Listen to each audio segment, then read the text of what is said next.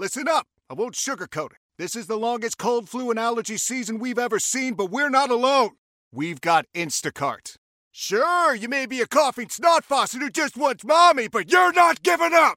Not when cold medicine, fragrant herbal teas, and honey shaped like bears can be delivered through Instacart in as fast as 30 minutes! Now let's go win the sick playoffs! Daddy, I just want my soup. Oh, sorry, Sport. App says it'll be here in, in a few minutes. Hm, Instacart for the win. Why? Why? If you Why? have T-Mobile 5G home internet, you might be hearing this Why? a lot. Why? Every time your internet slows down during the busiest hours. Why? Why? Because your network gives priority to cell phone users. Why? Good question. Why not switch to Cox Internet with two times faster download speeds than T-Mobile 5G home internet during peak hours? Okay. Stop the whys and visit cox.com slash 5G home for details. T-Mobile prioritizes certain T-Mobile phone users over home internet users during times of congestion.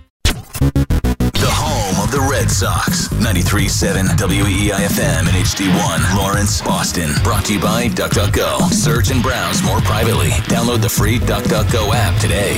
We're always live on the free Audacy app. just take us through what what's sort of the message here after the game.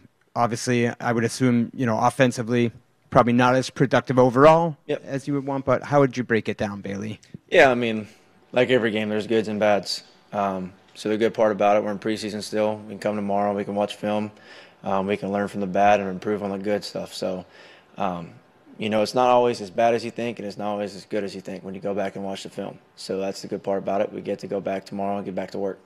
And now, a Boston original on Boston Sports Original. It's Christian Arcand on WEEI.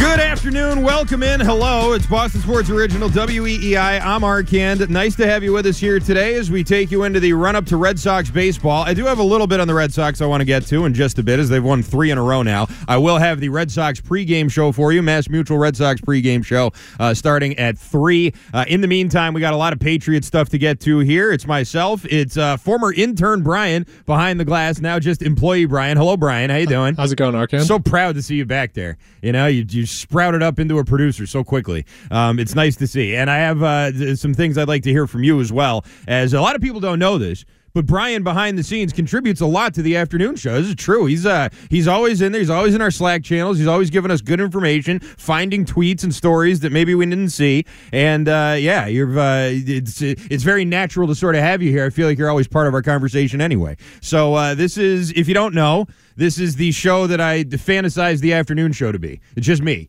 no Jones, no Mego, just me. And uh, it's a lot me- more peaceful. it- exactly to uh, to some. Although we got a lot of uh, kumbaya moments, just me and Mego this past week, and uh, people on the t- Twitch line and on the uh, uh, text line both seem to notice that uh, when for the first time ever in the absence of Jones or Mego, whenever one of them leaves and takes time off, a major news story breaks, like a major story. Nothing really happened this week. There was a game, obviously. I mean, it's not like nothing happened, but there wasn't. Marcus Smart didn't get traded, or Jack Jones didn't bring a gun to the airport. You know what I mean? It wasn't like some huge, big story that uh, was going to dominate the headlines and dominate the show for a couple of days. And when you're the lone person who still works, you know, in the afternoons and the weekends, which is me, by the way, although I am taking some time off this uh, upcoming week. But when you're, uh, you know, holding down the fort, you tend to notice these things. You notice these patterns. You notice these trends. I think it may have broken. However, we still have two more days until Jones gets back. We have today and tomorrow. So there's still a chance some big news could break. We'll see. Um, I don't know what that could possibly be at this point. I think everything's pretty well set with the Patriots. That's what it sort of seems like to me. I guess Cunningham could uh, become the backup or something. You know, like I don't. That's that a big story. I don't know if that's big enough, but uh, I can tell you, I do have some leftover thoughts from that preseason Week One game. Uh, we talked a lot about it yesterday, Mego and I, and uh, I was going over some things that I felt like we didn't really get to that much. And uh, Mego was very excited about the pass rush. He was very excited about the front seven. I was very concerned about the offensive line and the offense in general. And we'll sort of revisit both of those thoughts because I think you can have both of those thoughts at the same time and not be either overreacting to the defense or overreacting to the uh, offense. It's very easy to overreact in the preseason. I think I'm guilty of it. I do it sometimes. But I also think that if you completely ignore stuff like the offensive line looking how it did, because, well, starters weren't out there and, you know, uh, McDermott was the left tackle, not the right tackle or whatever, then I think you're missing a little bit of it. I think you're missing the forest for the trees a little bit. Um, you know, it's it's one thing to say the starters are going to be better. I don't know that the starting uh, offensive line on this team is anything to really write home about. First of all, and second of all, you have guys that are going to need to be uh, not interchangeable, but in the rotation this year, and none of them look like they were ready to play. Like that was that was a major problem, and I think that was as problematic as it was uh, uh, good and positive that guys like Keion White and Anfernee Jennings, who I don't think we mentioned his name once yesterday, he was excellent in that first quarter. What a great quarter for him. Um, I remember, and I think uh, Zoe or Bob, one of the guys on the uh, broadcast on CBS, made note of this, but he's number 33 and he's like a D lineman, linebacker, pass rusher. So you forget that he's not like a blitzing safety. That's annoying, but uh, he was good. He was in the backfield a lot, and uh, he was making plays. He was disruptive, and I'm glad to see that because they spent a relatively high pick on him a few years back, and I haven't seen the hair nor hide of him. Even right now, Anfernee Jennings could walk into the studio and sit down and co-host with me, and I wouldn't know who he was. That was the first time I've really ever noticed him. So he was good. Um, and Bailey Zappe, for all the talk of well, Bailey Zappe better watch his back because here comes Malik Cunningham. I got to say that Zappe did show me some things that I kind of liked in that game.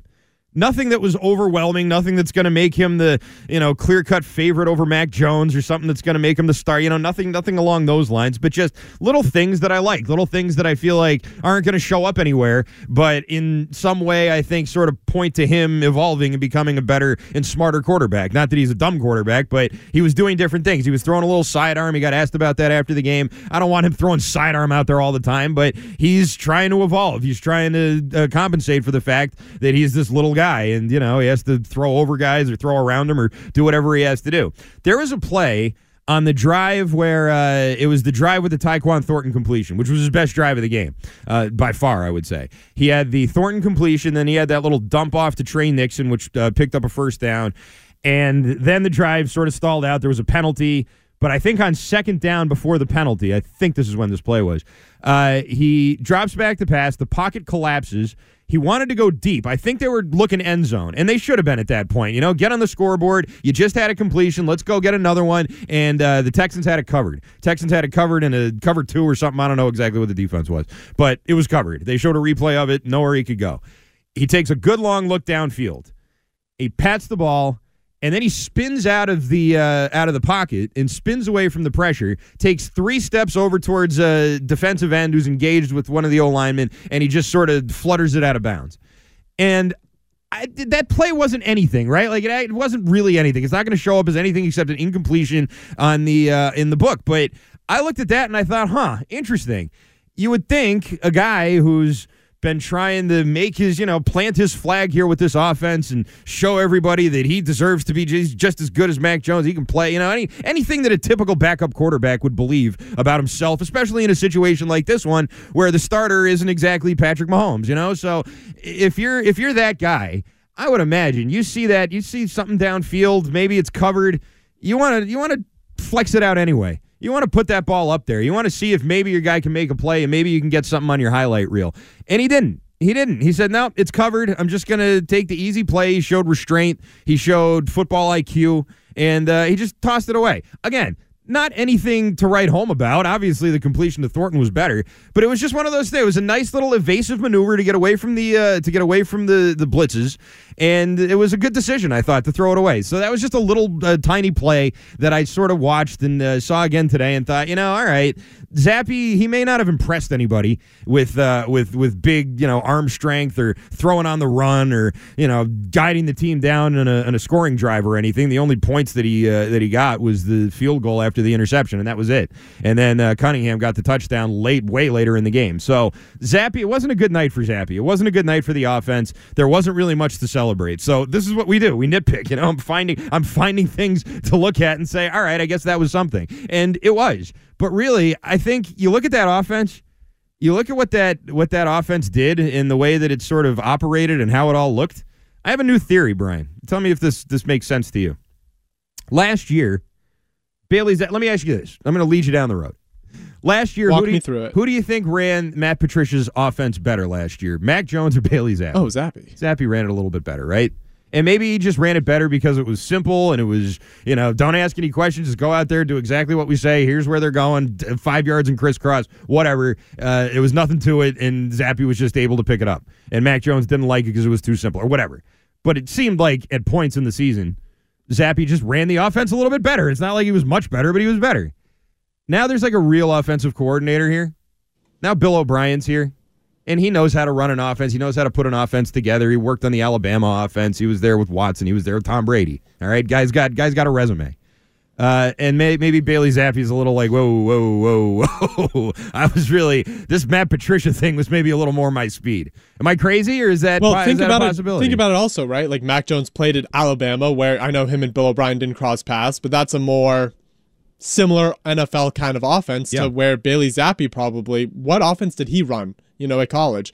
Uh, I'm willing to bet it probably wasn't as complex as what Mac Jones ran at Alabama and what Mac Jones is used to, and what Bill O'Brien is trying to incorporate here. So I'm sure the dumbed down Matt Patricia offense was more familiar to Bailey Zappe because it was closer to what he played with, played you know in at college as opposed to Mac Jones what he played with in college in his first year with Josh McDaniels. You know how we all sort of joked about, well, Josh McDaniels left and and uh, Mac really wanted to take take me with you. You know, Like after they after that Raiders game last year, they hugged on the field and Mac was like holding on to his leg like a three year old. You know, McDaniels trying to walk away and he's holding He's on like to the leg. dragging Mac Jones as he's attached to him. What if uh, what if Patricia and Bailey Zappe had that same kind of thing going on? What if Bailey Zappe like misses Matt Patricia? That could what think about it, it's like bizarro world. you know, like what if that's what if I'm, that's why I'm sure he's having a Patricia probably so far. put in good words to to Bailey Zappe to to Bill Belichick. He's like, Mm-hmm. you know, hey, he's running the offense I want to run. He's doing yes sir, yes sir. And I'm sure even Bill, you know, without Patricia saying that, it's like, yeah, he sees Mac Jones mfing his best friend and coordinator on the sidelines and everything, and Zappe didn't do any of that. No, no, he didn't. Um, I will say this: he had that on the very first possession after the interception. Uh, he handed it off to Pierre Strong, got stuffed at the line, and then he had this uh, little dump off to Strong in the flat. It was a little ways up from the flat, and before the pass, he had this sort of double handoff play action thing, and he ran it fine. So it's not like you know what I mean. Like the com- if it's a little more complex on the offense, I think Bailey Zappe's going to be capable of you know d- turning the right way and making the right reads and doing all that stuff. It just seems like maybe it's not coming as natural to him and as easy to him as the Matt Patricia offense did. And if you need any more uh, evidence of that, go back and look at the first preseason game last year. Bailey Zappe had a pretty good game.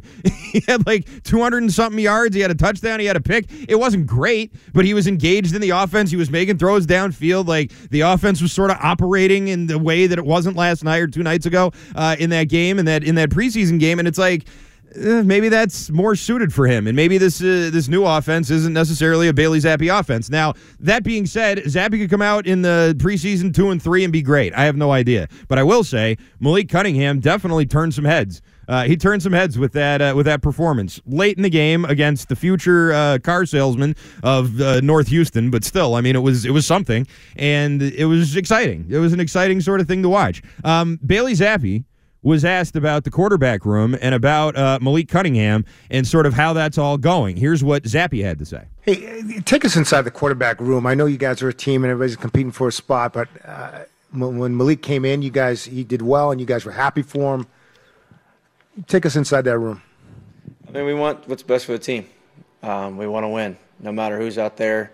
Um, Malik came in and did a phenomenal job. Led, you know, did a really good drive. Had a really good drive. Scored the only touchdown of the game.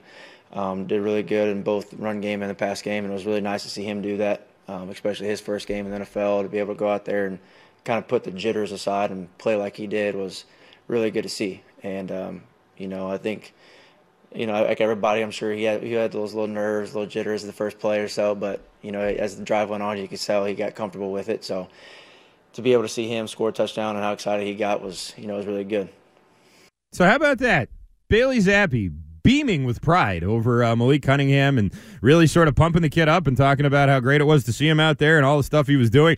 Little bit of a little bit different from the way Mac Jones answers those similar types of questions. We'll uh, explore that. We'll talk about that as well. 617-779-7937 is the phone number. We'll ask the question, can you even judge Bailey Zappe at all? Can you judge that game at all with that offensive line? Tommy Curran basically told me no, you can't, which I disagree with. Also, if this is the offensive line going forward, should Mac Jones even play at all? Should he play at all in the preseason? If this is what it looks like trying to protect them, that's a question worth asking as well. We'll do all that right after Brian gets you caught up on what's trending.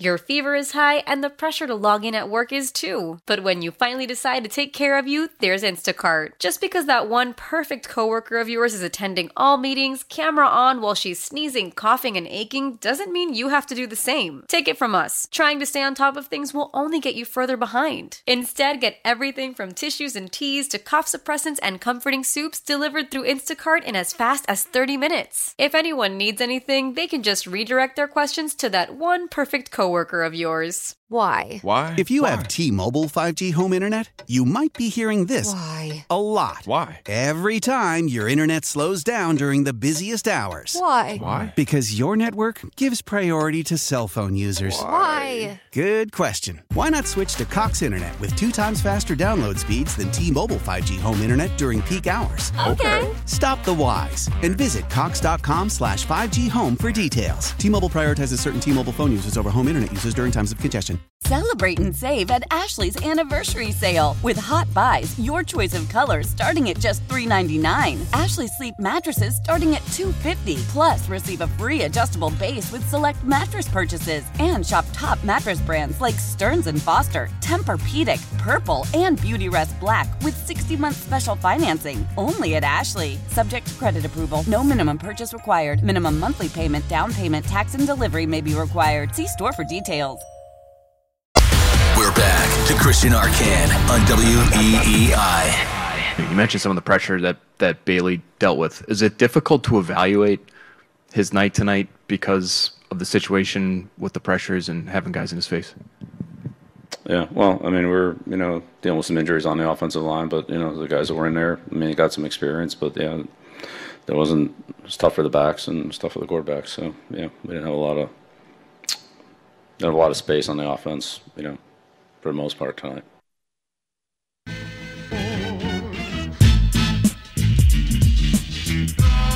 Bill Belichick after the game. He wasn't the only one uh, singing that tune, by the way. It's Christian Arcand here with you on Boston Sports Original WEEI. Got Red Sox baseball coming your way in about 90 uh, minutes, A Red Sox pregame, I should say. Actual game starts at 4.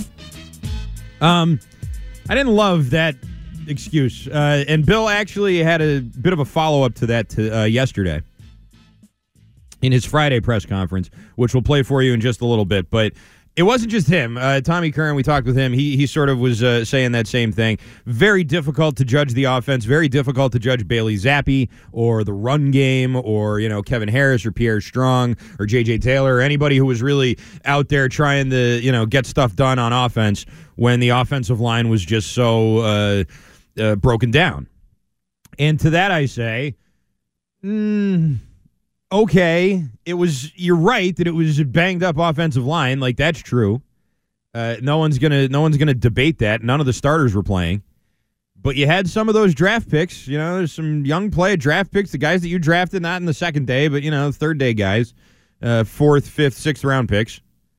Um, you had uh, McDermott out there who started games for you last season. It's not like he's some total stranger.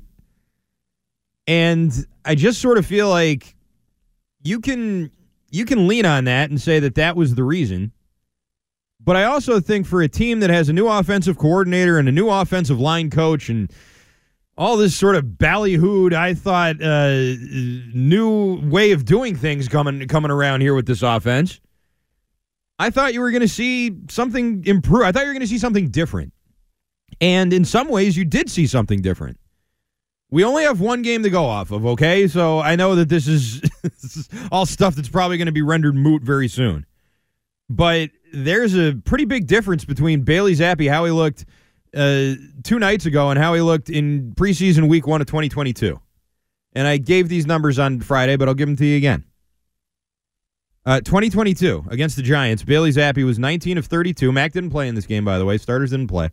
19 of 32, 205 yards with a touchdown and an interception. Not world beating numbers by any means, but something.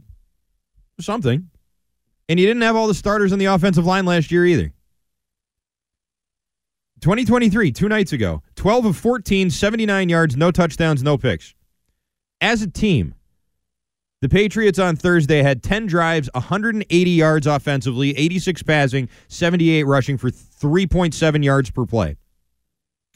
In 2022, it's 10 drives, 316 yards, 256 passing, 52 rushing, 5.5 yards per play. Which, again, is not the 07 Patriots, okay, or anything even really all that impressive for a preseason game or any other game. But it was an offense, it was something. That thing the other night was borderline unwatchable at, at points. Just an offense completely stuck in the mud. And it all was kind of the genesis of it was all the offensive line. That's true. I don't think Zappe could have done much else. I think he was doing what he could out there. Cunningham Cunningham came in, he had backups out there too. So it's not like Cunningham had anything special, but Cunningham can run a little faster. You know, Cunningham's a little bit better of an athlete than Bailey Zappe. He's able to make moves with his feet uh, and make plays with his feet, and that's something that Zappe or Mac, for that matter, is not really their forte. Either way, it's hard not to notice. And before you come in with, well, it doesn't matter because of the offense. Last year, you didn't even know who the offensive play caller was at preseason week one. Bill hadn't told anybody. There were people after that game, reporters after that game, hounding Bill Belichick about who's calling the plays, what's going on, who's in charge of this offense, and he's like, "I'll never tell." Like it was, it was still going on. That whole thing. Maybe they knew behind the scenes, but it was still going in public. They weren't letting on who was doing it, and it was pretty weird. I mean, that's a that was a pretty weird time to be a Patriots fan. Preseason last year. I mean, this is more normal than that. I you heard remember Mac Jones. He's like, well, things are normal now. Like, yeah, things are normal. You have an offensive coordinator. You're not you're not sitting there like Agatha Christie, like it's some weird mystery about who the offensive play caller is going to be, and you're not telling anybody, and you're just going to have to figure it out. Like, it's like okay. a oh game of Clue. Yeah, really. Like it was very that was very strange. It was this very sort of strange shrewd. I'm not telling you. Like, oh, okay, Bill. Like, fine. Let's just hope the offense can function. And by the way, uh, newsflash, it couldn't. Um, and this offense so far not really functioning either. But again, it's early on. I'm not gonna I'm not gonna freak out too much, except to say I was hoping it would look a little bit better than the first crack Matt Patricia had at being an offensive coordinator. Is that fair? Is it fair to say that? Is it fair to at least to be disappointed? So many people are just completely ignoring this just completely ignoring what the offense looked like and what the offensive line looked like because it wasn't the starters. I got news for you. The starters aren't going to play all year. Your right tackle situation last year was a revolving door. It was Isaiah Wynn at first, then it was like Marcus Cannon, then they tried Yodny Cajuste, I think, at right tackle, maybe he was a guard, I forget, but they had him there. Uh, McDermott ended up there. It was all sorts of different guys on the right side, and, you know, it wasn't really all that. You never really improved off of that. You didn't. You signed what Calvin Anderson and Riley Reiff, and didn't really spend much money on either one of those guys, and that's upsetting to me because here the Patriots are still today, after on August twelfth, sitting here with all this money in cap space, all this cash they didn't spend. And they're just sitting there while all these tackles went at the free agency. And not to mention the one they drafted. Not that they drafted, but that Pittsburgh drafted, who the Patriots traded their pick to to stick it to the Jets. that was oh, I was so upset by that when it happened, and I'm even more so now. Because look at this line. Look at this offensive line. Trent Brown may not be back. I don't know what Trent Brown's deal is. No one knows what Trent Brown's deal is. When's he going to be back? Who knows? You may be stuck with Riley Reiff out there a lot more than you were expecting. he might be your starting right tackle. I don't know. like, no one knows anything about this offensive line. All you know is that David Andrews and Mike and Onwenu are good to go. Those two guys, center, right guard, bam, no problem. Cole Strange at left guard, I'd imagine he's got the job. Like, I don't, you know, I don't think anyone's beating them out for the job. None of those guys they drafted, I don't think any of them are beating them out. Sidy Sow and Jake Andrews, those other guys were out there. I, I don't think so. I, I don't think I don't think they won anything last night or two nights ago. Uh, but I can say this: Cole Strange, he's considered, you know, one of the part of the solution, right? He he had an up and down year last year. And neither one of the tackles I think you can trust as far as you can throw. And I cannot throw Trent Brown very far. Uh, 617 779 7937 is the phone number. We'll get to your phone calls here in just a minute. Uh, one other thing I wanted to just point out is that in free agency, Orlando Brown, Mike McGlinchey, Kaleb McGary, and Jawaan Taylor. If you don't know these names, these are all free agent tackles. I know it's not exactly like a hot talking point on sports radio, but those guys were all out there to be had. And they all signed pretty serious contracts. Orlando Brown signed with the Bengals. McGlinchey went back to the Falcons. Taylor went to the Chiefs. Um, uh, I forget where uh, McGary went, or was McGary on the Falcons? I mix up mixing up my McGarys and my McGlincheys. Uh, but either way, they all they all signed. They all you know ended up getting uh, getting signed. Yeah, McGary is on the Falcons, and McGlinchey I think just got hurt. Uh, McGlinchey got signed by the Niners, and I think yeah he's going to be out a couple of weeks with a uh, with a sprain something, uh, but he should be ready for Week One. Uh, so you know it's uh, unfortunate for the preseason, but he was a you know a guy who went for money at the in free agency. Patriots had money to spend, and they held off. they had an opportunity to draft Broderick Jones, who's going to start for Pittsburgh. It's looking like.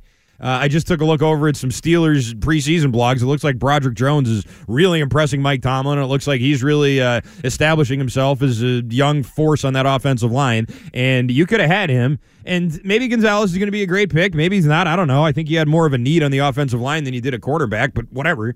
Uh, you know, you could have had him, but you traded down so you could uh, prevent the Jets from getting him. And great. Okay, so the Jets didn't get him, and you didn't get him either. And I think you really kind of needed him. So eh, it's unfortunate. 617 779 7937. That's the uh, phone number there. We'll get to your calls in, uh, in a moment. If this is what the offensive line is going to look like, if these guys aren't coming back right away, then should Mac Jones play? Do you want Mac even out there? Do you do you want to you want to put him behind that line? Because I don't know. I don't know if I do.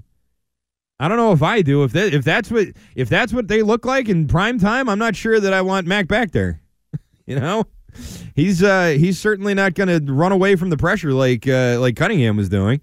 And I think he'd have more of a game like what Zappe had if he's got that kind of pressure coming at him. And let's also remember here that for a lot of these practices, these non-padded practices, all the numbers that we saw, which weren't even eye-popping on their in on their own right, have to be looked at on kind of a curve because everyone told us, everyone who was down there watching these uh, practices told us these guys would have been sacked dozens of times. like, yeah, he was 10 to 12 with a touchdown, but he would have gotten sacked like six of those times. It's like, oh, well, okay, so I guess I guess that doesn't really count then. Like, what does that mean? That's something you have to sort of take into consideration here. And these guys, these guys in the offensive line all had opportunities. Trent Brown wasn't out there. Trent Brown wasn't out there at all. Other guys have had opportunity to tackle. He was just doing conditioning like this whole time. And it didn't really seem like that made much of a difference. Um, and it's frustrating. You know, you're not going to spend on that. Okay. You got all this money. You got, what, 20 something million in cap space still? And you're not spending it? Like, all right, well, then spend it on DeAndre Hopkins. Oh, you're not spending it on him either, eh? All right. Well, what about Zeke Elliott or Leonard Fournette or what about Dalvin Cook? Or well, no, none of them either. Okay, so we're just going to go into the season with no tackles and one running back and no number one wide receivers and $24 million in cap space. What the hell is the point of that? Like that's frustrating. That's frustrating as a, as a fan watching that game. I wanted to see an offense that looked like it could put you know one foot in front of the other at the very least, and that offense couldn't. And it wasn't the starters. Fine but I want the backups to be a little bit better than that. Okay, like that's I think that's fair. Um, for that, uh, and on the other side of that coin, I think you can look at a lot of things the defense was doing and feel good about it. They made that kid out there look like uh, look like Kyler Murray in a playoff game. C.J. Stroud, he was brutal. Oh man, he was having a, he was having a rough day out there. He only played two series, but that interception, Jesus, that was I don't know what he was looking at. Uh, the wide receiver looked like maybe hitched a little bit. Like he he went went into his move and then started to come back and I don't know. Maybe he thought he was going to be there sooner, but uh, Jalen Mills came right over and uh, snatched that one, and that was about as good as it got for C.J. Stroud. He ran a little bit uh, to get away from some pressure. I think six yards on a couple of carries there, and they weren't carries; they were broken plays. But uh, yeah, that was it. Um, receiving wise, uh, it was uh, really the Tank Dell show, and he got most of his damage done with Davis Mills. So I don't know. I mean, I was I was impressed by some things I saw with the defense. I also thought later in the game they gave up a lot of stuff underneath, and that can be, yeah, the problem, I guess. But uh, I'm not as worried about the defense. The defense looked like fine. The defense looked competent. They were out there making plays, uh, especially early on in the game. They made Stroud look real bad. And uh, how could you not like what you saw from Keion White? I have a lot of things to be uh, looking at on the defense and liking. I certainly uh, am not worried about him, but I do think you got a problem on the offense. I do think you got a problem there. It's maybe not a big problem. Maybe not, you know, some uh, everybody all hands on deck meeting over at Foxborough type of problem. But it wasn't good. There's nothing nothing was impressive. There was nothing you could take away from that game and say, well, they they really were doing well with this offensively and they can build off of that. There was one there was one completion that was any level of difficulty down the field and there was one uh, you know short pass that ended up being the Tre Nixon made that play. And those are the only two uh, plays of 10 or more yards, I think, in the entire game that the offense had. Like, that sucks. I, I wasn't expecting them to suck. okay? Like, backups or not. That was that was a little uh, a little shocking, I would say, even. You know, you expect you expect a new offense to have some growing pains. We Lord knows they did last year. But I wasn't expecting them to come out and just be not functioning against the Houston Texans. Like, you know, like that that was that that stopped me in my tracks a little bit. Um, Texter in the 207 said this Patriots offense is going to have more checks than a bank. I, you know, that was all the offense was. That's basically all it was. Bailey Zappe throwing screens and those uh, one play downfield to Tyquan Thornton, which, by the way, uh, great throw and a great catch. And for me, I mean, you know, that was the type of play. You can say it was against backups or whatever. There was a very small window. That was a ball that it wasn't a ball that only Thornton could get. That's see, that's I, I heard people saying this today, and that's not true. If uh, if that one sailed a little bit there, there was a guy right behind them ready to catch that ball. It wasn't only Thornton could get it. Thornton did get it, but that other guy could have definitely had it if uh, Thornton short armed that or alligator armed it or something like that. It wasn't one of those throws where it's like, all right, someone screened off and you're all set. Uh, that was uh, that was a play that Thornton had to make, and he did. Uh, he reached up, he got it, he landed, controlled the ball. It was a nice ball from Zappe. It was the highlight offensively of the entire game until Cunningham had his uh, had his big runs there at the end, and that was it. Um, is that something you can build off of? Is that enough to push Tyquan Thornton back into the uh, into the mix a little bit? I'll say this: Tommy Curran also told uh, maybe this was on his podcast, or no, this was on uh, Boston Sports Tonight, I think, that um, the reason why you didn't see much of uh, Pop Douglas is because he may have already established himself. He may have already established himself in the offense. He may have already, uh, you know, sort of proven that he doesn't need to play in these type of games. And Tyquan Thornton does. To that I say, whoa. He was good in camp. Don't you want to see him do something in a game? Like, you know, like he hasn't, what's he done? He's in drills and things like that, in 11 on 11, like, sure. And from the clips that I've seen, I've seen a bunch of Pop Douglas clips, and he looks great in those clips but he's already earned a place with the off with the starting offense. Really? These must be some amazing clips. like, just I don't know. I mean that that to me for Tyquan Thornton to continue to have to prove himself and Pop Douglas for you know two months whatever it was uh, to already be have that sort of uh, uh, trust placed in him. I think is really something, but uh, I guess we'll see. We'll see if that if that holds up like that. We'll also see if Thornton has uh, earned himself more of a look with the with the top guys and maybe we'll see if uh, Mac Jones is still operating with, you know, and he's any high level with guys like uh, DeVante Parker, with guys like Kendrick Bourne. You know, you got uh, another mouth to feed here with Juju Smith Schuster, and of course the tight end. So, you know, I'm interested in seeing what this is going to look like, but I don't know if we're going to get a good glimpse of what it's going to look like if this is the offensive line. If this is the O line, then I can you can say, well, you can't really judge Bailey Zappe. Okay, well, can we judge Mac Jones? What if he's out there behind the same offensive line? Can we not judge him either? Then what's the point of putting him out there? You know, like if you're just if it's going to be so bad that he's going to be running for his life and you can't judge it or gain anything from it, then what's the point? Why why even have him out there? You know, just uh, throw Cunningham and McSorley, and if you want to sit Zappe, do that, and uh, wait till the O line comes back. But I'll just tell you this: even when they get back, we're not talking about you know, we're not talking about like the Chiefs in the '90s here. We're talking about last year's offensive line, which really hasn't been upgraded much. Uh, 617-779-7937 is the phone number. Let's go to the phones. Tim is over in Chicopee uh, with some preseason thoughts. Go ahead, Tim. Hey, how you doing? Hey, is Danny from Quincy running this show? no, No. just kidding. Yeah. Uh, hey, listen, coming out of the first preseason game, you know, I, I watched the game and, and more different plays. My take is on what was out there is to see like on a base level if even any of these linemen and these backs can execute. You know, number one, I, I think that had a lot to do behind it. I listened to an earlier show picking up Bill O'Brien. It doesn't matter, right? And, and preseason games do matter. I've been a proponent of them. Um, Thanks for the call, Tim. Phone was cutting in and out anyway. But uh, preseason games do matter. They don't, they're not the only thing that matters, but you there's a reason why they play them. Joint practices are important too. And I'm curious to see what the joint practice situation is going to be like. I'd also like to know what Patriots fans what you want to see in these joint practices. Who do you want to see more of? Did you see anything on offense that you want to see more of? I guess Thornton, right? Do you want Thornton out there with the ones? Like, is that is that what you want to see? You want to see any more of those running backs? I'd like to. I think those running backs are better than they looked in that game. Uh, we saw them play last year. I forget which game it was. There was one game where they both scored, and uh, looked like I don't know. They could be something. Um, should Mac play? Do you want Mac playing behind that offensive line? I don't.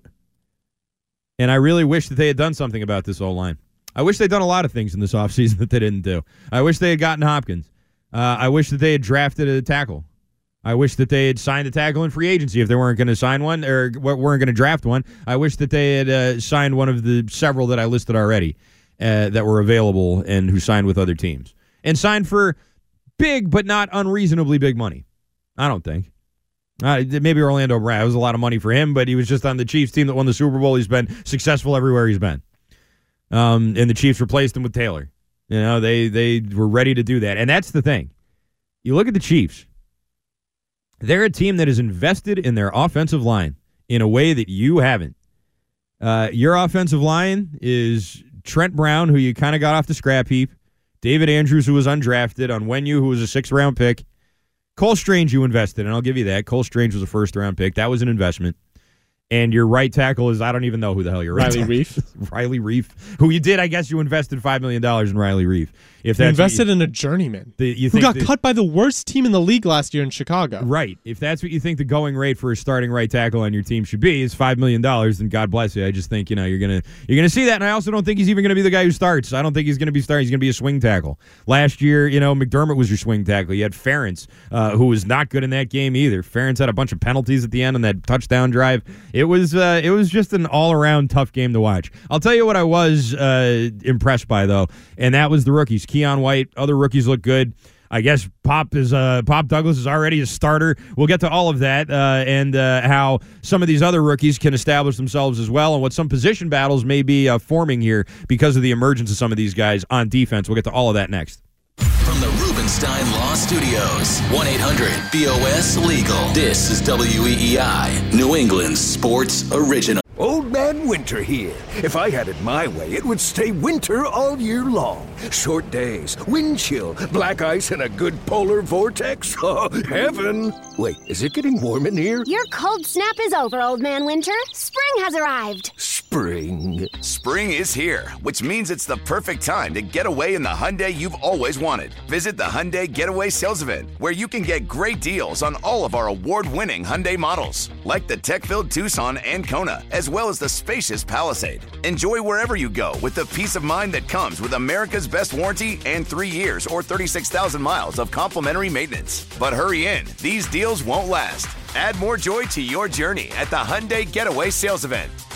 Now get 0% APR or up to 1500 bonus cash on the Hyundai Tucson. Now, during the Hyundai Getaway Sales Event.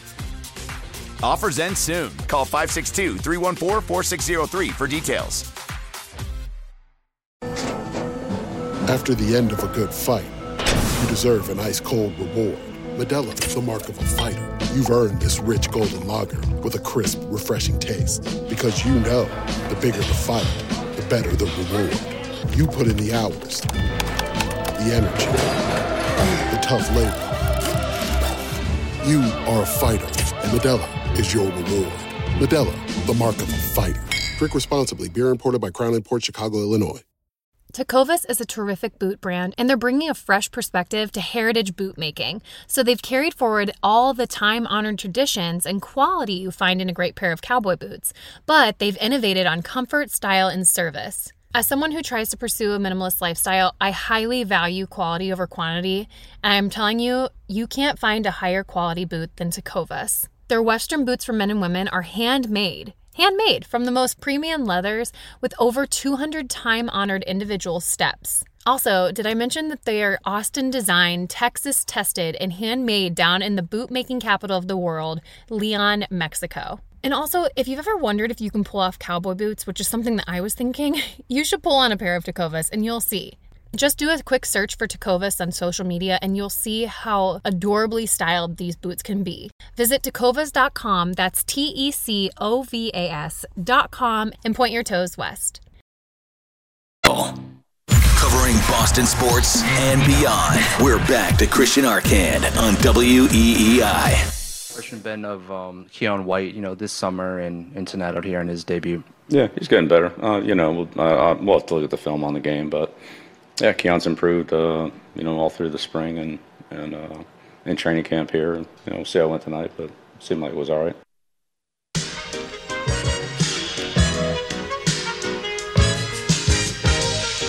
Bill Belichick post game talking about his rookie Keion White, a couple other guys. By the way, some big breaking Patriots news here. You see this, Brian? No, I missed that. Reinforcements have arrived. Fear not, everybody. If you were worried that uh, a little thin at running back, worried maybe they were a little thin on the O line. Should I hit the sounder for this? No. Uh, they signed running back C.J. Marable. Oh yeah, yeah, yeah, yeah, yeah. I saw that this morning from U- USFL. They had him in for workouts. They've now signed them. There you go. They're USFL guys. Former So- stallion, I believe. Fear not, Patriots fans. The Stallions are riding in to save the day, like the Mounties. Here they come. They're both going to arrive on horseback uh, from the USFL. Uh, CJ Marable and Micah Vanterpool. Uh, they're your reinforcements. forget about drafting somebody. Forget about, uh, you know, reaching out to Zeke Elliott or swinging a trade for Jonathan Taylor or something like that. No, no, no. Why, why do that? Idiots would do that. Idiots would spend money on some players when you can just pluck the best and the brightest out of the USFL. oh, boy. Oh, man. Watch this guy. Watch Marable have like 800 yards this year, too. It's the new new running back, the new hot running back in the uh, in the Patriots stable. Micah Vanterpool. Uh, does USFL? It's the same rules, right? It's not like Canadian football where they do weird stuff. Yeah, I believe for the most part, I, I can't tell you how many USFL games I watched, but from the bits and pieces I've picked up, I feel like it's pr- as close as it can be. To that. It's closer than what the CFL is. I It's got to be close. Because I remember, you know, like you remember back in the day, you'd see guys come from like the XFL or like the Arena League. It wasn't really they'd come from the Arena League. It's like they'd be they'd finish their career and then move on to the Arena League just to keep playing football, uh, that sort of thing.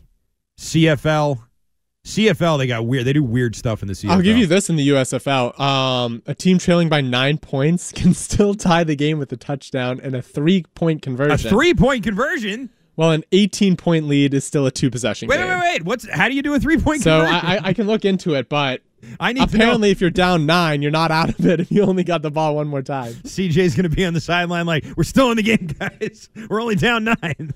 like, yeah, we need two possessions. Nah, man, we just need to do that three point conversion and we're all set.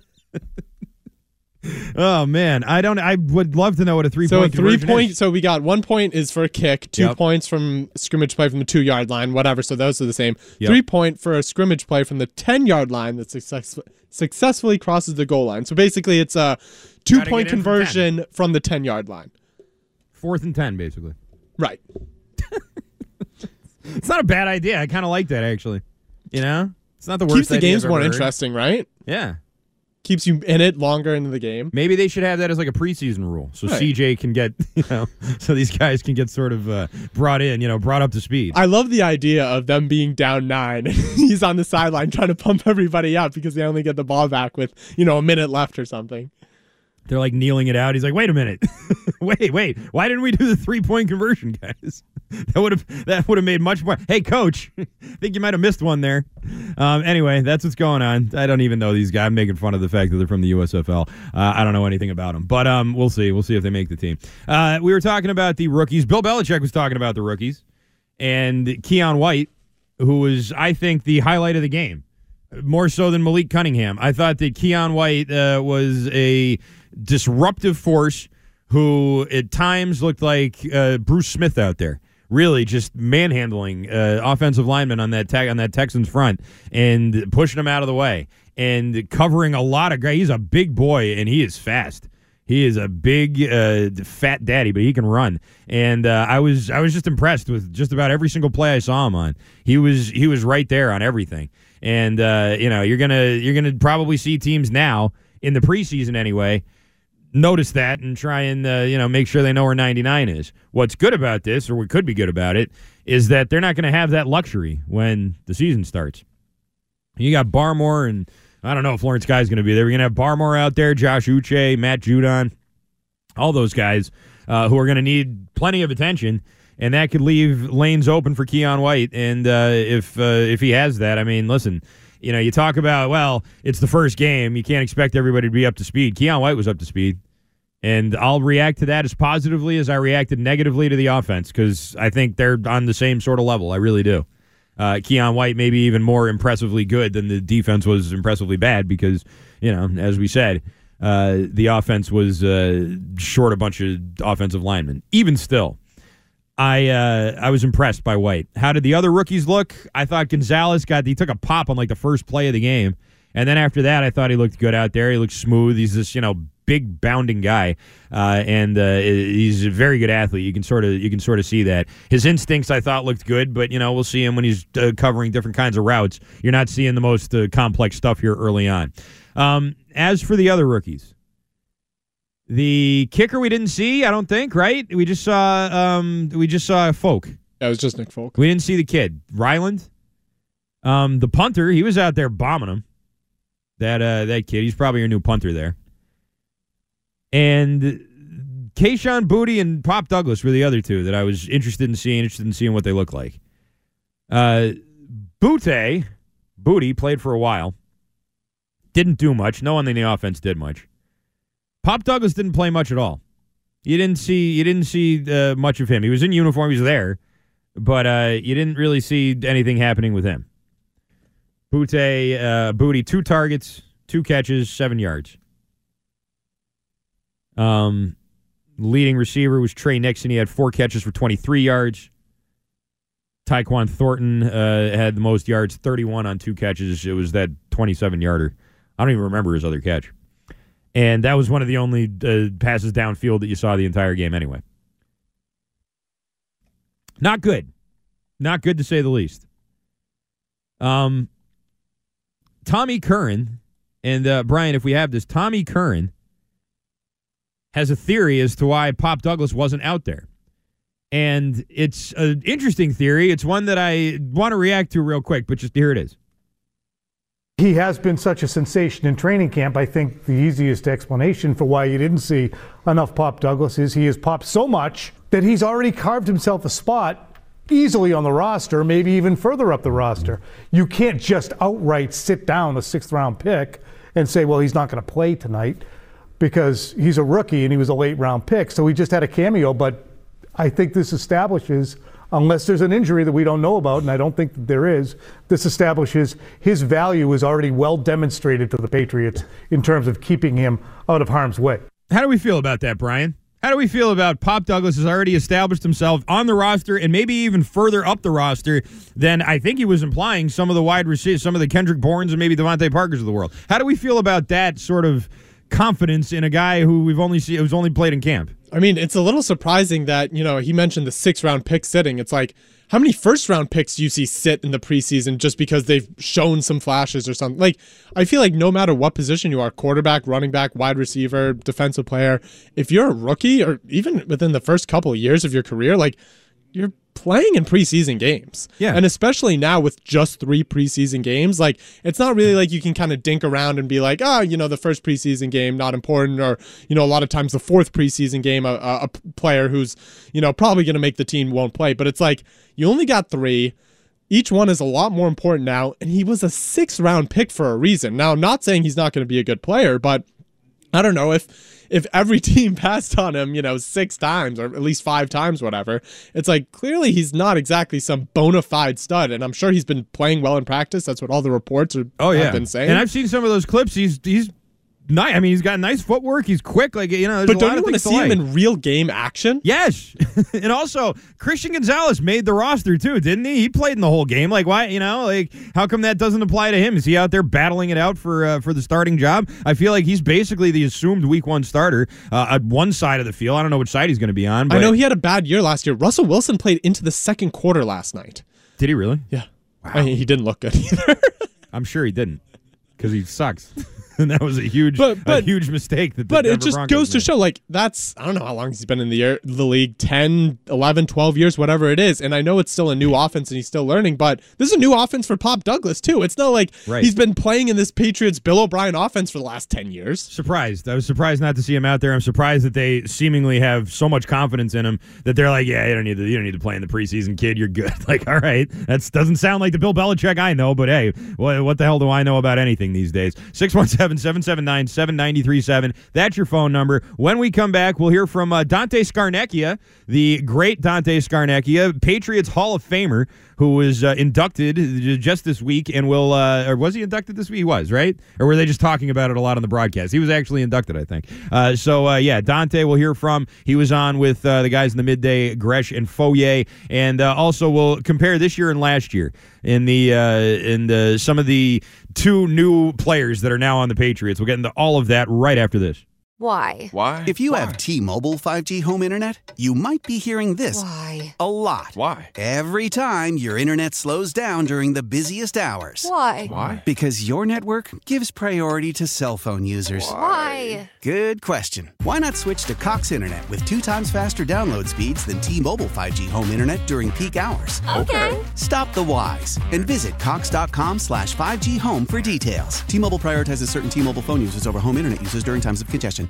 Celebrate and save at Ashley's anniversary sale. With Hot Buys, your choice of colors starting at just $3.99. Ashley Sleep mattresses starting at $2.50. Plus, receive a free adjustable base with select mattress purchases. And shop top mattress brands like Stearns & Foster, Tempur-Pedic, Purple, and Beautyrest Black with 60-month special financing. Only at Ashley. Subject to credit approval. No minimum purchase required. Minimum monthly payment, down payment, tax, and delivery may be required. See store for details.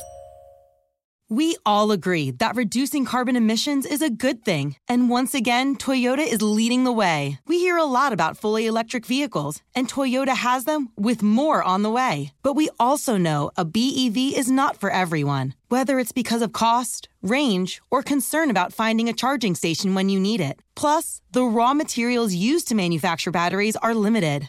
Enter Beyond Zero, Toyota's vision for a carbon neutral future in vehicles and in manufacturing plants too in the years ahead. The materials used to make just one long range battery for an EV could be used to make batteries for six plug in hybrids or 90 gas electric hybrids. That's why Toyota's position today is electrified diversified, empowering you to choose how to reduce your own carbon footprint with the vehicle that's right for you. A hybrid, plug in hybrid, or battery EV. So shop, learn more, and get details at toyota.com slash beyond zero. Toyota, let's go places.